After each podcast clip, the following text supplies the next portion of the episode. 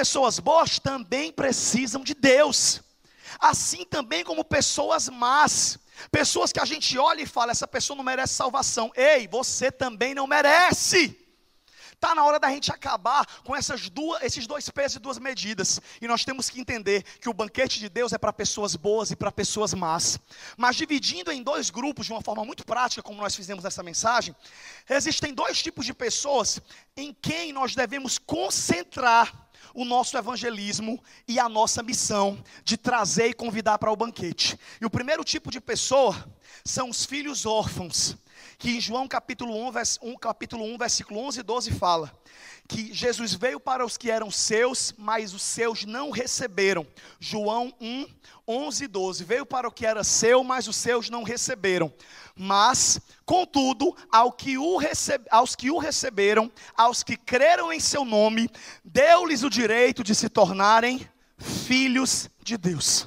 Uma coisa que poucas pessoas entendem, que a gente tem que explicar quase sempre quando a gente faz o apelo aqui no final do culto, é que ninguém nasce já filho de Deus. A gente nasce criação de Deus. Porém, a posição de filho é algo que a Bíblia fala que nós escolhemos. Olha que coisa forte. A Bíblia fala que só é filho de Deus aquele que crê em Jesus com o coração e o confessa com a sua boca. Ou seja, existe um grupo de pessoas no mundo morando com você na sua casa, estudando com você em seu colégio e faculdade, cruzando com você no seu caminho todo dia, que são pessoas que nunca tiveram um encontro com Deus.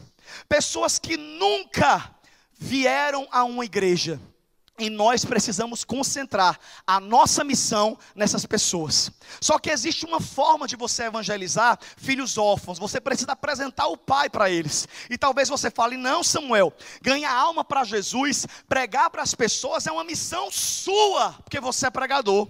É uma missão do pastor Costa Neto, porque ele é o pastor Sene. É missão no máximo do meu líder de GC. Mas, meu amigo, coloca uma coisa na tua cabeça. Se você aceitou Jesus de verdade, se o Espírito Santo habita em você, e se de fato você é salvo, é impossível você não ter o desejo de alcançar mais pessoas para Cristo. Além dos filhos órfãos que nunca tiveram experiência com Deus, você também precisa evangelizar e trazer para a igreja de volta com muito amor os filhos pródigos. Os filhos pródigos são aqueles que já estiveram entre nós são aqueles que um dia tiveram um encontro com Jesus. E quer que eu diga mais? Quem sabe tem pessoas que te trouxeram para a igreja, você entrou e elas partiram. Eu quero dizer para você que o Evangelho também é para eles, que Deus não desistiu deles. Quantas vezes eu me encontro com pessoas que foram inspiração para mim e hoje se afastaram de Deus. E o mais triste é que quando você vai falar do amor de Deus para um filho pródigo, e você vai perguntar o motivo pelo qual ele saiu da igreja, 90% isso é uma terrível justificativa, mas tem a sua verdade que nós devemos respeitar e amar. Sabe o que eles falam? Eu saí da igreja porque eu não me senti amado. Eu saí da igreja porque no momento da minha fraqueza, quem eu achei que ia me ajudar, me julgou, me culpou, me condenou e me expôs.